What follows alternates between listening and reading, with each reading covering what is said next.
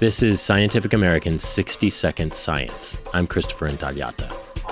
Charles Darwin is most famously the author of The Origin of Species, but the last book he ever wrote gets far less attention today. It's called The Formation of Vegetable Mold Through the Action of Worms. And earthworms were a passion. He wrote about their habits, their soil tilling abilities. He even kept pots of worm filled soil in his study.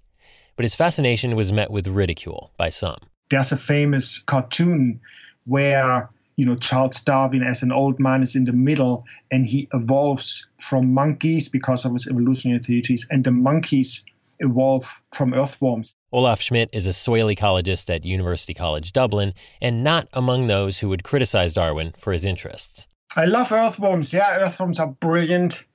They're our friends. They're really important.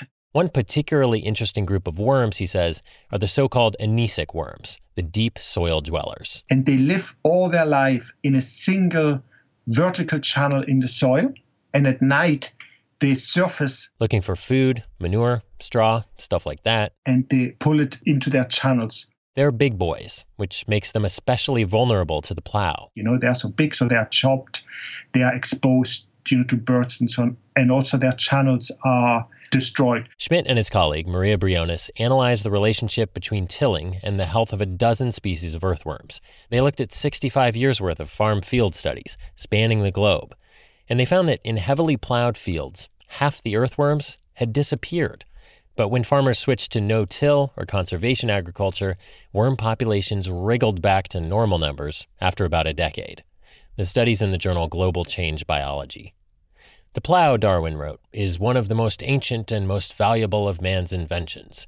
But long before he existed, the land was in fact regularly plowed, and still continues to be thus plowed, by earthworms.